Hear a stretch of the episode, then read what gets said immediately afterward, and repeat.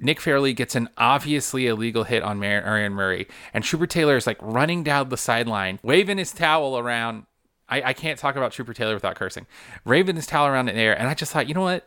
This is the first time that I really thought about fighting someone who makes over a million dollars a year.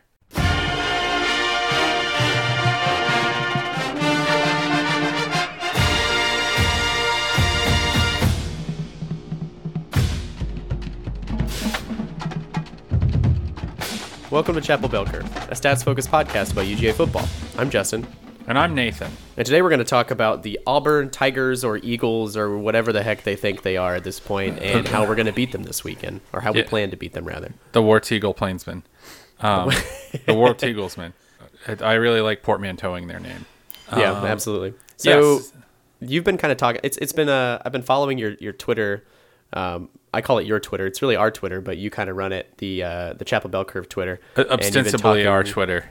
It's yeah, it, it's supposed to be ours, but you you do such a good job that I'm not even bothered to uh, involve myself. To be honest, I say all that to say you have. Uh, this is going to lead us right into subjective narratives. You've been kind of talking a little bit about um, this game, what it's meant to you in the past few years, and I kind of wanted you to share a little bit with the listeners, if you could, Nathan.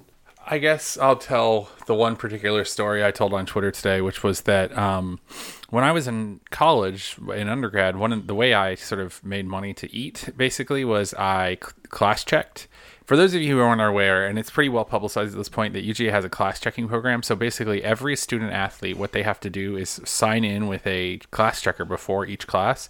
And if they miss as few as two classes, um, they'll immediately lose part of their playing time on the season. So um, I did this all the way through basically my sophomore year onward, working with athletics. So one of the years that I class checked, I happened to class check Aaron Murray in a class, and I was class checking him the day after we played him. After we played Auburn in 2009, that was the Nick Fairley game. Um, if you'll recall, Auburn won. That was the Cam Newton year. I always call it the Nick Fairley game because Nick Fairley had like three uncalled late hits. I mean, these if that game were played right now, I'm pretty sure that several that Nick Fairley at the very least would have been ejected. There were several late hits that just would not be kosher at this point. You know, eight years later. So the the day after he comes to class and he has ice or Aaron Murray comes to class and I'm checking him and I was really worried about him because he showed up and he had ice packs on both shoulders, both knees, and one of his wrists. But he was just like walking around campus like that. They were just like attached to him with saran wrap and he was just like saran wrapped up into like a bubble. And I was like, How you doing, man? And he was like, It was kind of a rough weekend.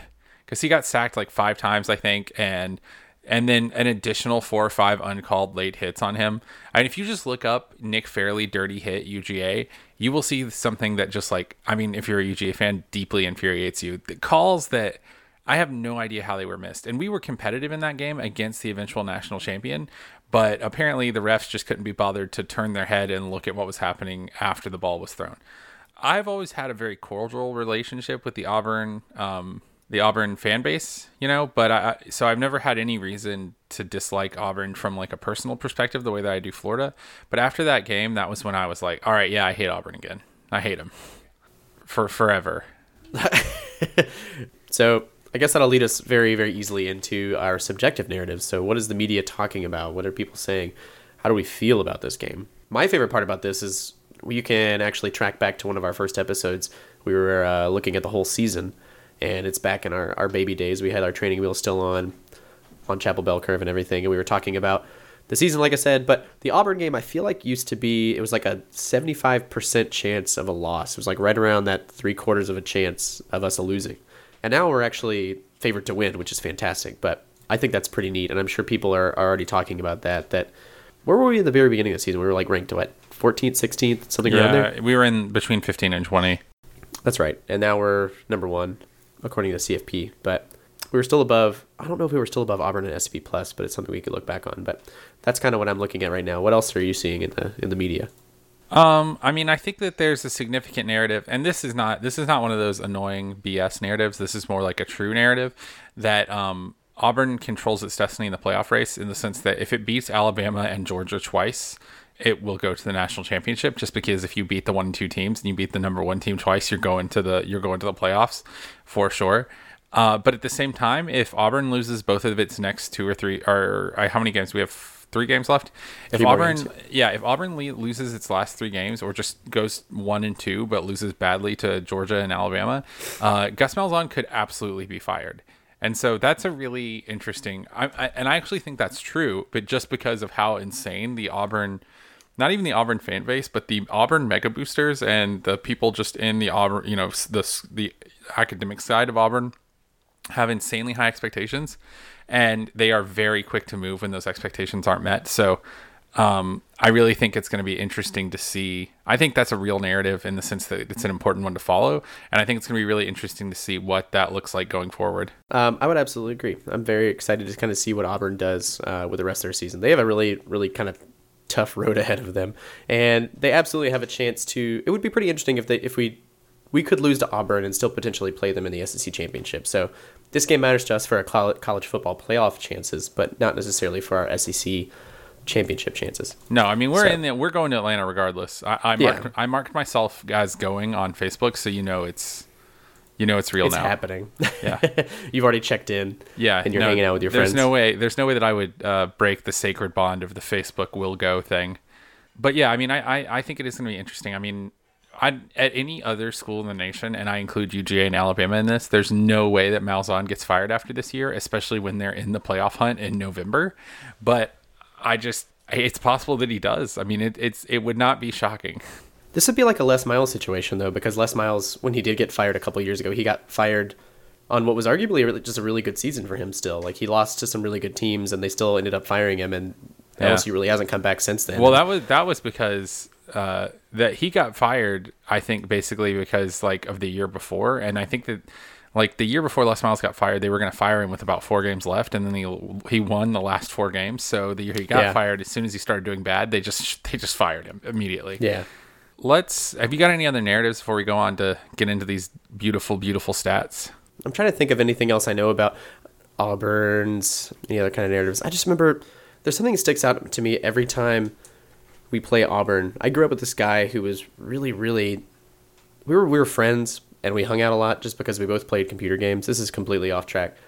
No, it's okay. Just uh, take it. I just needed to share. Just need to get this off my chest. But he absolutely loved Auburn, and I never understood why necessarily. Like it was in all of his like gamer tags and like his Steam account had something to do with War Eagle.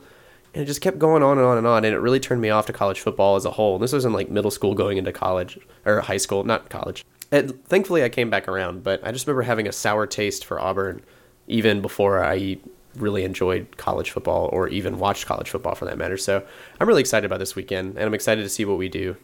That's all I got to say about that. Yeah, no, I mean I am too. I, I no, I grew up in this is also off topic, but I grew up in Carrollton, which is just solidly Auburn country.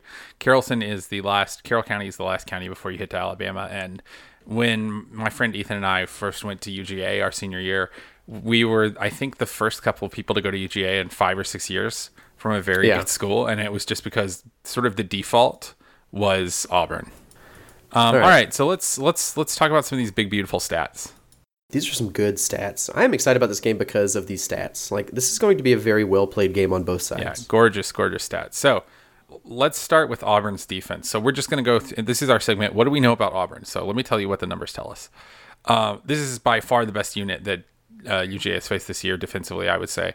Um, you know, Notre Dame had a very good defense, but this Auburn's defense is elite, pretty much from top to bottom. Um, they rank fourth in efficiency, fifteenth in defending the explosive run or the explosive play, and they are number one overall in the nation at keeping people out of the end zone. Their uh, points per trip inside the forty, they're ranked first in the nation. Um, so they they they'll bend but not break. They'll let you get the big play occasionally, but you're just not getting a lot of points on them. And on top of that, they're also just incredibly efficient. They keep you behind the chains. Um, they have a very good run D, fourth and third in S and success rate, um, respectively. But on the other hand, they're only average at defending explosive runs. They're ranked 67th in the nation in uh, rushing ISO PPP defense. So I mean that kind of that makes sense why. I- I think that kind of reads in with their bend but don't break. Um, the read on them is that they'll give up a big play, but they just don't give up many points. They are they have really good numbers all the way through. They're they're 30th in passing down ISO PPP, which means you know if you want to throw deep on them, you can. They don't cause a lot of havoc. They are 42nd in havoc rate overall. but they play solid throughout, uh, as evidenced by the fact that they have three defensive linemen. They're starting three defensive linemen all have an opposing success rate below 40%, which means that if a play comes to one of those three defensive linemen, they have less, you have, a, you know, less than a coin flip's chance of it being successful. Yeah. They're not, I would say their only sort of weakness rush defense wise is they're 59th in stuff rate, which, which is, is good for us.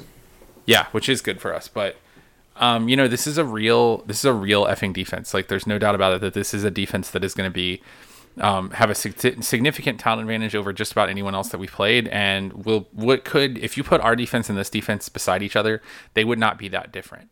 No, now, they they play a similar game. Yeah, and I think that there's a little bit deeper. There's some deeper stuff inside of the numbers, but that's you know just um, from the five thousand foot view. I'm not. I, they're not a paper tiger. Like they're a real team. They're they're a really good team. Uh, this is going to definitely be the best team we've we faced all year. This is going to be Alabama Junior.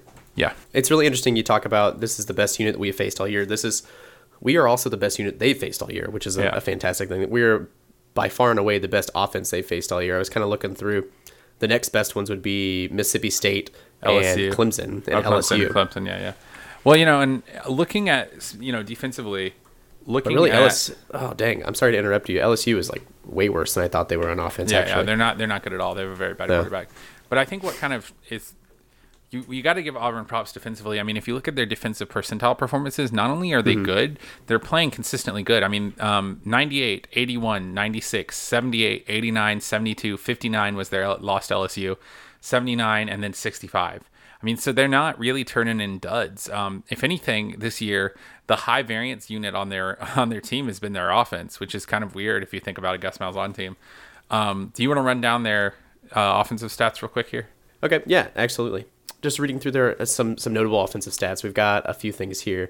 Um, they are 93rd in adjusted pace, which makes them kind of a slow team, oddly enough. Yeah, they're slower than us in adjusted pace, which uh, is not which is good. nice. yeah, it's rare. They are really bad in the fourth quarter, which is funny to say. We are also on paper bad in the fourth quarter, but it's because we've been ahead so much all year, uh, just about against any team we played, that we don't have a need to be any far ahead. They've played looking down their list of scores, they they've had some similar scores to what we've had, but they're allowing a little bit more points than we have um, over the year. 82nd in passing down sack rate. 128th in standard down sack rate. Yeah, they'll, they'll give out they'll they'll give up some sacks. That's for sure. Yeah, so that's that's all right with that. Well, that's also coming from that Clemson game, is what I'm right. really looking at. Um, yeah, the, go ahead. I was just gonna say the that in that Clemson game, I had it here. Jarrett Stidham got sacked like seven times, eleven times. 11, 11 times. Eleven yeah. times. That's a ridiculous number. Um, they also, you know, they're they're an average. They're okay. They are a very good rushing team, I guess, on a per game basis. They've turned in some very impressive rushing performances this year, but they are an average rushing team overall. Um, they have a very good success rate. Uh, Kamryn Pettway, who is one of their running backs, is probably the reason why for that. He's a big rumbling back who just kind of falls forward for three yards. But um, fortunately for us, and unfortunately for him, he is injured currently and will not be playing in the game on Saturday. So I'm, you know, they have a guy named Kerryon Johnson who is like kind of their version of Sony Michel. He's real fast. He gets around the edge. He's just an electric runner. But he is not the kind of guy who's just going to pound up in the middle and get you three or four yards. So that makes me feel a little bit better about our matchup versus their rush. Yeah, absolutely. Um, they're a mediocre passing success rate team. They do not throw. Uh, they, you know, they're not they're not efficient um, really at all passing. But on the other hand, they are explosive. They're about they're 21st in the nation in ISO plus in uh, on passing plays. So I mean that kind of syncs up with what we know about their quarterback. Jarrett Stidham is a Baylor transfer. Um, Chip Lindsey is off the Todd Graham tree, which is off the Hal Mumme tree, which is the original air raid like Mike Leach tree of offense, which is their mm offensive coordinator is uh, Chip Lindsey. So they are going to throw it deep. They're going to throw it deep a lot. Um, That's kind of what they do. Yeah, he's already thrown for 2,000 yards this season. And if you look at his like uh, yards per pass and yards per completion, it's pretty impressive.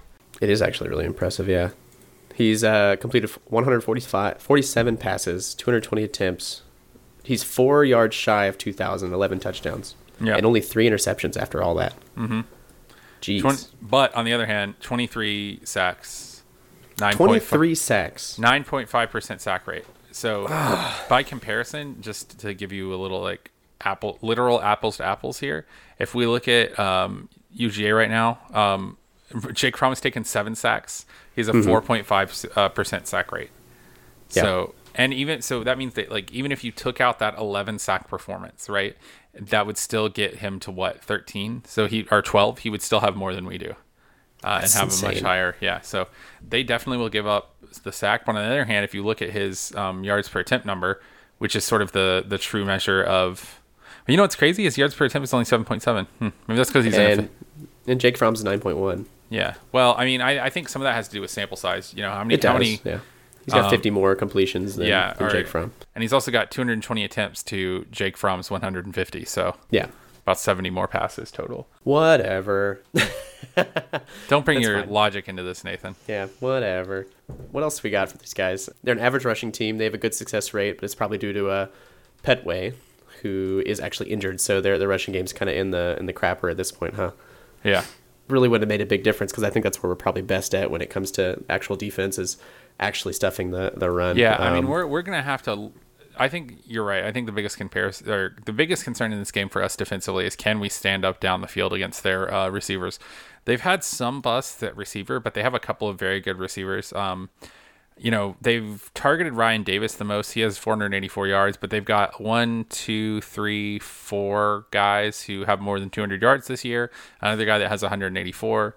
And these are all big dudes 6'2, 6'2, and then, you know, a couple of good slot guys. So, um, I think really the challenge for us is going to be can we hold up in single coverage because we have seen this this Georgia defense uh, give up some busts down the fields down Yeah. the field. But it looks like so Ryan Davis has been targeted 25% of the time um, on on passes, and he has a almost 60% success rate. Which I only bring those up because that target rate is a full almost 10% more than the next best receiver, and the success rate is a full almost it's like 25% higher than the next best receiver. Yeah. So are we going to see double coverage, which I don't think we've seen a lot of this year? First of all, Um, I don't. I think we're going to see a lot of safety top over the. We'll see. Okay, so here's what here's what is going to be the really interesting chess match. Mm-hmm. If you if we can't stop the run, which is this is kind of true in every game, then we're screwed, right? So Yeah. our preference would be to rotate a safety down into the box and play with eight in the box. The problem is, of course, you've got one guy who you're really worried about. So if you rotate the single high safety over to that guy's side and put him in bracket coverage, then you have the issue where you've got the opposite side cornerback, which is usually a um, you know, the second best wide receiver and the second best cornerback, which is a pretty big drop off for, drop off for us. Single single coverage on the other side. So, I I think you will see some bracket coverage anyway, just because you know Tyrique Tyrique McGhee and Aaron Davis are good players, but they have given up some yards this year. yeah, I think we learned from that. What, what game was that? The Missouri game? Yeah, that we yeah we gave up some weird corner throws. Um, I think we've learned from that. I think that we're definitely going to learn a lot from their Clemson game as well. And I think we're going to try to emulate a little bit of what Clemson did. Our our defense and Clemson's defense they don't necessarily play the same or similar playbook, but we kind of show up with the same numbers, which is really good. Yeah, no, I mean we have we're, we're definitely in a, a, similar statistical profile. Um, you know, I think there's kind of a meta narrative in this game, and this is one of the narratives I would get into uh, earlier, but I actually think this one's for real, which is the idea that um, Gus Malzahn is has is a well-known autocrat when it comes to calling the offense, and has a tendency to take the playbook away from whoever is his offensive coordinator and just run the same three plays every time. Um, and if he does that, even if they have a lead, we're gonna win. Oh, And I- absolutely. and I think that's really a question. Like you know, that's going to really be a question going forward: is how how aggressive do they come out? Because I feel like if they, I feel like their instinct is going to be to try to make this a ten to seventeen, a seventeen to fourteen game. But I think that actually helps us more. I think I think our team is hundred percent comfortable with just like grinding out a really ugly, dumb win, and I'm not sure that they're built that way. I think that's totally fine for us too. Like if we go into the halftime, if we go into halftime losing, I think it's going to be just fine because we we come back in the third quarter so well. Our third quarter S and P plus at this point, I know it was so good last time we talked about it. Now I want to see it this time. Twenty first in offense, first in defense. So Yeah, I mean, whatever they come back with after halftime, we're going to be prepared for it. Kirby Smart's he's he's too good at adjusting to just kind of let it go. Well, yeah, and I, I think, and we can kind of use this to transition into our uh, what we want to see from this game. But I, you know, I really actually think that we have a distinct coaching advantage here. I, um, I think I would probably take most of our coaches over their coaches. I mean, I'd rather have Mel Tucker than Kevin Steele just because Mel Tucker runs Kirby's defense. I'd rather have. Probably might rather have Chip Lindsey, but other than that, I'd definitely rather have Kirby than Malzahn. I'd rather have our defensive line coach than their defensive line coach because I hate him. Um, yeah, it's all right. It's never going away. That hatred. What is that guy's name? Is it Tracy? You talking Rock- about talking about the defensive line coach reminded me of you hating that that guy from uh, South Carolina last week. Oh my. Okay, hold on. I I'm I'm about to go off on this. So yeah, yeah. Finish your finish your thought. I was only going to ask why you weren't going to be at this Auburn game because you said you weren't going to be there this weekend. Oh, I'm not gonna be there because my dad's getting married. Damn it. Nice. I know. Good for you, Daddy. Yeah, he asked me to be his best man, and I like legitimately thought about saying no. Well, actually, no. Me and my brother, I guess, are both the best men. Whatever. I literally was like, I thought about, and because I'm just like such a degenerate, the worst part is like I thought about saying no to being in the wedding because they were scheduling the rehearsal dinner on the same day as the Auburn game. That's fair. He should understand. He should have Okay. thought about your needs. Yeah. Anyway, So, so if you want to get into some like just vintage Nathan hatred, uh, some one of my the first sophomore year uh, at Auburn, no, actually junior year at Auburn was one of my first great coaching meltdowns where I was like on the sideline with the band in a band uniform and my heart was about to burst because I was so angry. Um, there used to be a guy who was a, a coach at Auburn. Like I don't like their their defensive line coach is named Rodney Garner and he used to be our defensive line coach and he's a good coach, but I just think he's kind of a anyway, I'm gonna reserve my thoughts about him. There used to be a guy on Rodney Gar or on Rod who worked under Rodney Garner. He was a defensive coach named Trooper Taylor, um, and Trooper Taylor was. Let me make sure I get this right. He was an assistant coach. He's currently the cornerbacks coach at um, uh, Arkansas State, but from 2009 to 2012, he was the assistant head coach and wide receivers coach at Auburn. Okay. Now, here's the thing that I hate about Trooper Taylor. Trooper Taylor carries this big, like, giant white towel on the sidelines. And it's not like a spirit towel, it's like a damn, like, bath towel. Like, he goes and gets it out of his bathroom every morning. And I just have this distinct memory. It was right before halftime in the 2009 Auburn game. And Nick Fairley gets an obviously illegal hit on Marion Murray, and Trooper Taylor is like running down the sideline, waving his towel around. I, I can't talk about Trooper Taylor without cursing. Waving his towel around in the air, and I just thought, you know what? This is the first time that I really thought about fighting someone who makes over a million dollars a year. you know, it was like I I, had that's the best way to put that. I had this decision calculus in my head where I was like, I'd probably get beat up, you know, and he'd win. But if I just sucker punched him, just the moment of pure like bliss and completion and transcendence that that would bring me would mm-hmm. almost be worth like the inevitable time. And in and in that moment, I truly understood the Alabama fan who killed Auburn's trees. Like I got it. I totally, I totally got it. In that one moment, I was just like, okay, yeah, I I get it. understand now. Um, I've been talking with Ian, our IT guy, about um, t-shirts and coming up with like a t-shirt idea and what phrase we would put on it. And I really want decision calculus to be involved in some way. I, I really do overuse that term like a, a lot. decision calculus. okay decision calculus is like it, it is it is a very chapel bell curve like cliche but at the same time like it's a really good term like Oh, it's, yeah, a, it's a nominalization that refers to a. I mean like it's a nominalization so it's awesome because nominalizations are amazing um, Uh-huh. and also it refers to a very specific set of verbs that we use a lot so i Oh, yeah. really like it So, uh, all that being said, if anybody out there wants something to be on a T-shirt that you would wear, let us know. You can Yeah, I mean, actually give us a rating or a review, or doing- just email us. Yeah, we are thinking about doing shirts. And if anybody, if you are interested in getting a shirt and you're listening to this point, the four of you that are, will you just like tweet at the Chapel Bell Curve, Twitter or whatever, and just so we can gauge interest? I mean, because it would not be something that we did to make money. It would just purely be basically so that we could have the shirts and then, you know, let you guys have them as well if you want. Um, so we could, you know, just do them indirectly through some other site so that everybody's ordering them for the same price, I would imagine. Um, Yeah. That way, it's like we, we wouldn't make any money off of it. Basically, It'd be kind of like talking. It'd be kind of like people who do CrossFit on the side. We just want a reason and a, a way to bring it up naturally in organic conversation. So if it's on our shirt, Yeah. people will see Yeah. it and say, "What's that?" See, that's been my. I have yeah, I have this same strategy when I wear clothing. I just wear always. I always wear red and black clothing, so it's like I'm ready to fight or talk about Georgia at any time. Period. I like that dichotomy. I'm ready Yeah. to fight and or talk. Or fi- or fight with words. That's fine too. Yeah, that's kind of your your natural weapon. Uh, anyway, we've we've talked enough about whatever. We've gotten we've gotten offline here. Um, we sure have. Tell me But a little hey- bit about some stats. What? Go ahead. I'm sure there's a cold open somewhere in there. Oh, there's got to be. Um, tell me about some. So we kind of got into it a little bit. So let's talk about some stats worth highlighting for UGA. Uh, specifically, what does UGA need to do stats wise to win this game? And what are we in trouble if we we don't do? Okay, so I mean, I think the two stats to look at is you know we have a we have a very strong ISO PPP, both rushing and passing, and overall we are a very explosive team. I think that this is going to be one of those games where we need, we must get those explosive plays because I do not. My read of the situation is that it's going to be difficult for us to be. Um, it's going to be difficult for us to be efficient. I don't think you're going to see a lot of drives where we're just pounding it down the field. I think we're going to need big runs from Nick Chubb on third and eight or second nine or whatever. I think we're going to need, you know, timely clutch passes from Jake Fromm on third and 10. Um, I don't I think that that explosiveness number, I think it's obviously going to go down just for this game because they're a much better uh, uh, defense than we played. But on the other hand, I think it is something that we need to see in order for us to be successful. The other thing I think that a trend that we have to reverse is that you know we have a relatively low sack rate. Uh, we've had a couple of very good games in terms of sacks, but you know a lot of times we played very vanilla and we just haven't brought extra guys or put pressure or try to do I mean, you know, a lot of times playing vanilla doesn't mean, oh, we only bring four guys or we only bring three guys. What playing vanilla means is that we just bring four guys from where it looks like they're going to come from.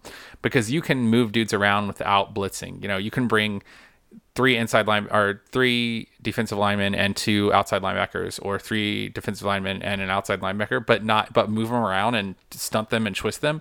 Um, and that's just as, you know, that can be just as effective. And we haven't really done a lot of that. So I think one thing we've got to see is we've just got to hit Jarrett Stidham. We've just got to Yeah. hit him. We got to hit him a lot.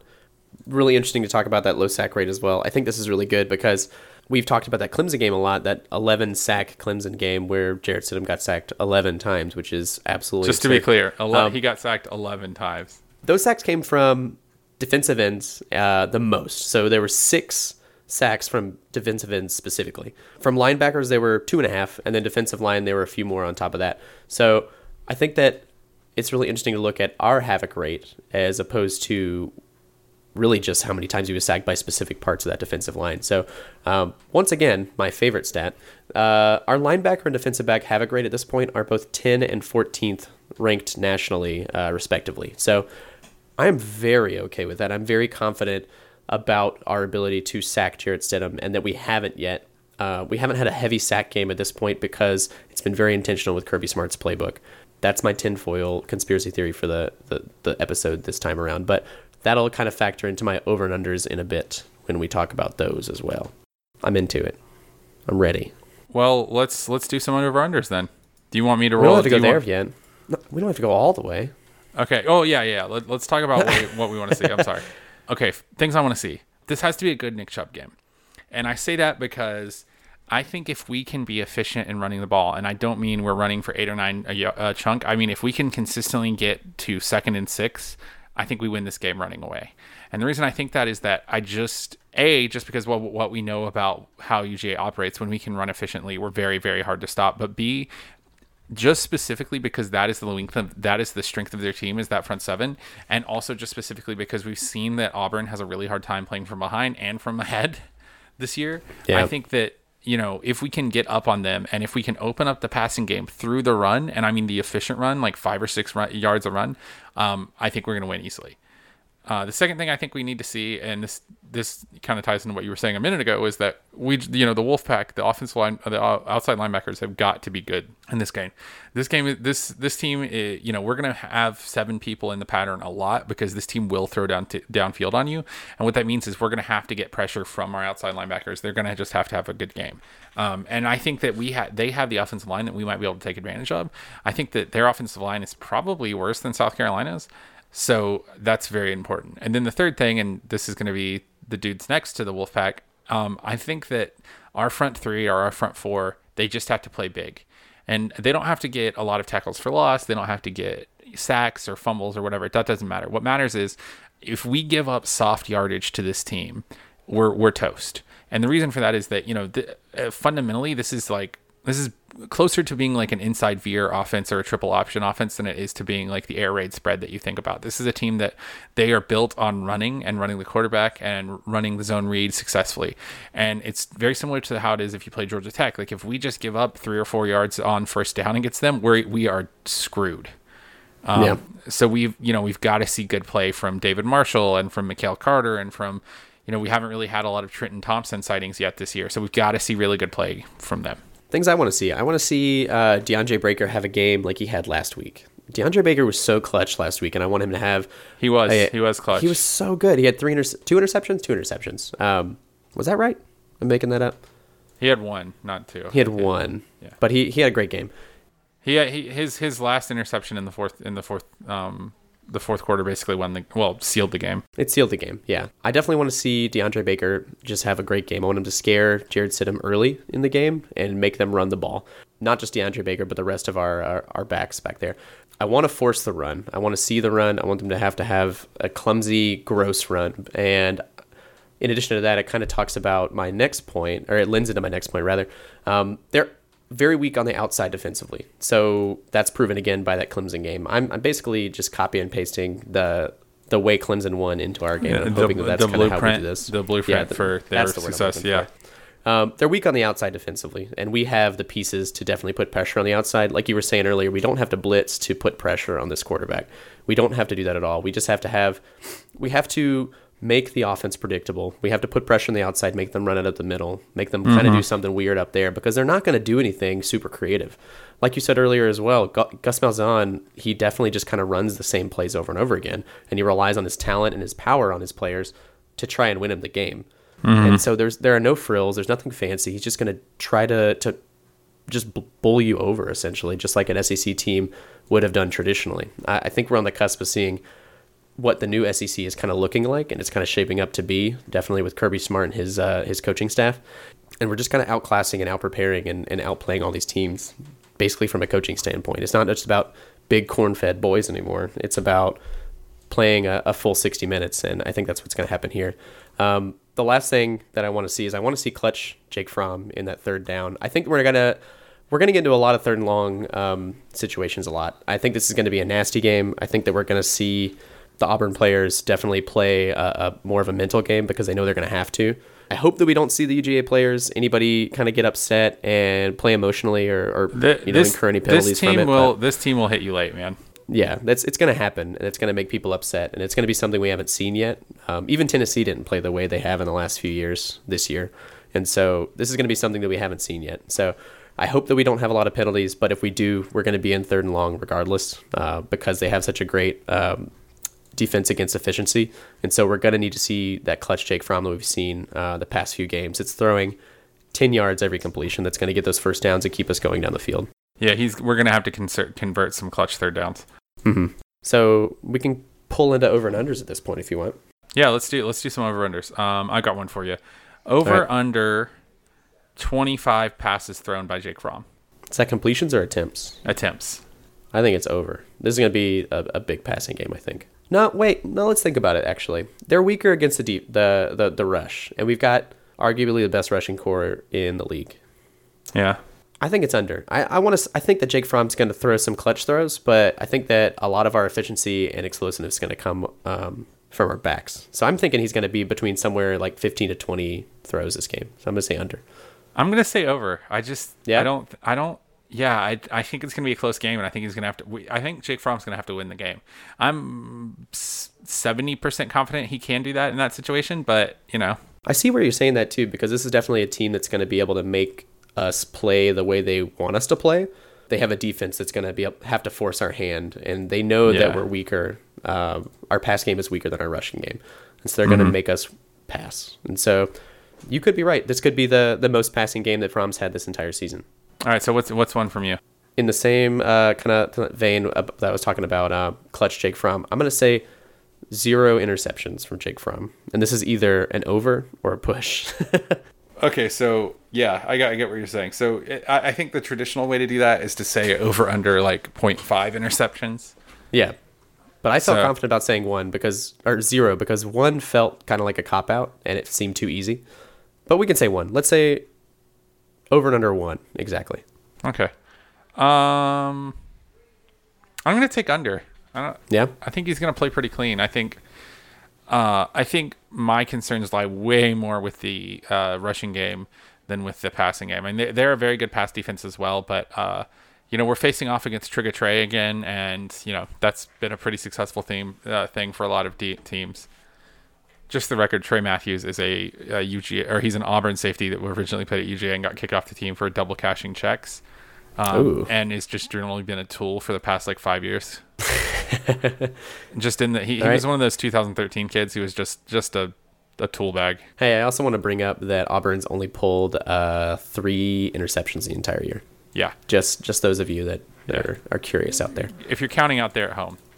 Yeah. Um, all right, I'll give you over under three UGA sacks. Ooh, I want over. I want it so bad. I think this is totally possible. And I, I even wrote in our notes, like, I, I echoed the over under. This is my first note that I was going to place before I got to our notes for this episode, but you had already made them. So I just said, I'm going to echo the sacks. Um, yeah. I definitely, I think this is going to be over. I think Lorenzo Carter is going to tear him up. And I really hope Lorenzo Carter tears him up. I'm going to say over for sure. Okay. Um, I'm gonna say under. Uh, you know what? Actually, no. I'm gonna stick to my guns. I'm gonna say over. I, I think four sounds like a good number. Four's a Um, good number. I think that we. I think that your. I think that we're getting to the point where your tinfoil hat is not a tinfoil hat, and you're just right. Because I think this is the game. This is the game where it's like, yeah, you want to save something for Alabama, but whatever. Figure that out later. You got to win this game. You know what I mean? You win this game, and a lot of things open up for you because if you win this game, it's it's pretty likely you're going to beat Kentucky, and of course something can happen against Georgia Tech, but it's also pretty likely that you're going to beat Georgia Tech. So if you win this game, you're sitting at 12 and 0, possibly. Hmm. It, let me put it this way: if you win this game, you got a way better chance of going 12 and 0. And Yeah. if you can go 12 and 0, and you can just be competitive in the SEC, suddenly you're looking at the playoff. So I mean, this is 100%. this is this is for not all the marbles, but a damn a damn few of them.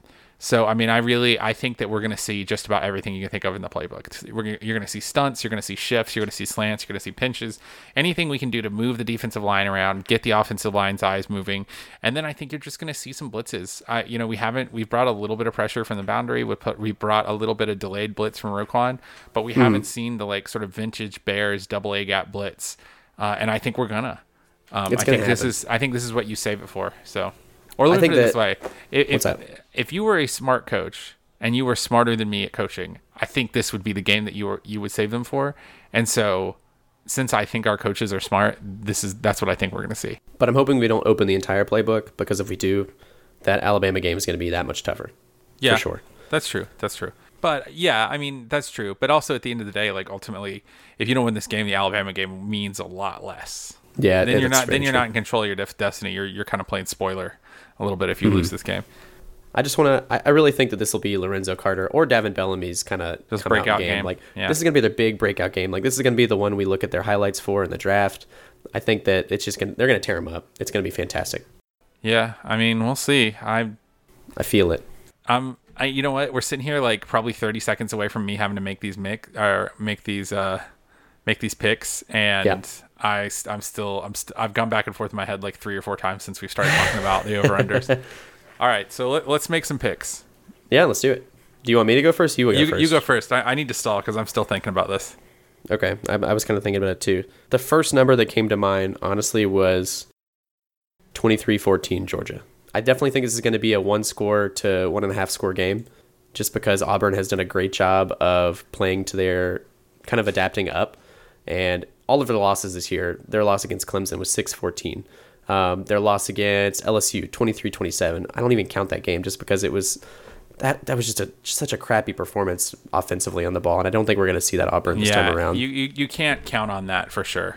No, I, I really just keep thinking back on the Clemson game that this is going to be a low scoring game. This is going to be it's going to look like a, a West uh, SEC West game from two top contenders, and it's going to be a really low scoring game.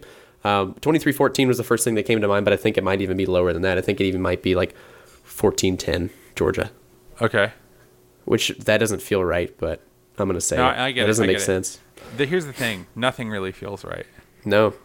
All right. Here's so here's my here it is. So here's your right. word of the day. Here's my decision calculus. Let's do it. I'm telling you, look up nominalizations. They're a very powerful tool to strengthen your writing. Um, anyway, um, here's my thought process to use a different term. This is going to be a close game. I think you're right. This is basically a coin flip on S&P Plus. This uh, S&P Plus has us winning this by two points. So that's pr- that's a coin flip. So it's it's hard to know, right? These, these are two teams that match each other pretty well. There's not one place that one team is bad at that the other team is like super good at. Um, You know, there's a little bit on the margins. Like, you know, I think we can get some long rushing plays against them, and I think that they could probably get, um, they could probably throw a couple of long balls on us. So, but it, it's it's very even. So if it's even, and I think the talent is pretty even, which it is, then I think what you got to look to as the X factor is a uh, home field advantage, which is definitely in Auburn's favor. But I think even more than that, you have to look at uh, coaching. And at the end of the day, you know, like with my life on the line, if I have to have two sets, two coaching staffs come out and coach in a game for me, and I know this is weird to say after last year, but I would really rather have Georgia's coaching staff right now. So that's all a way of saying that I'm going to pick us to win 24 17. 24 17, Nathan. I know. I love it. Uh, Since when am I the liberal uh, picker on this show? You did it. If Yeah, it's know. 23 14, I'm going to kick myself in the butt. This has been Chapel Bell Curve. You can find us on iTunes, Google Play, and pretty much anywhere you can subscribe to a podcast. You can get in touch with us on Facebook by searching Chapel Bell Curve, by email at chapelbellcurve at gmail.com, and on Twitter and Instagram at Chapel Bell Curve.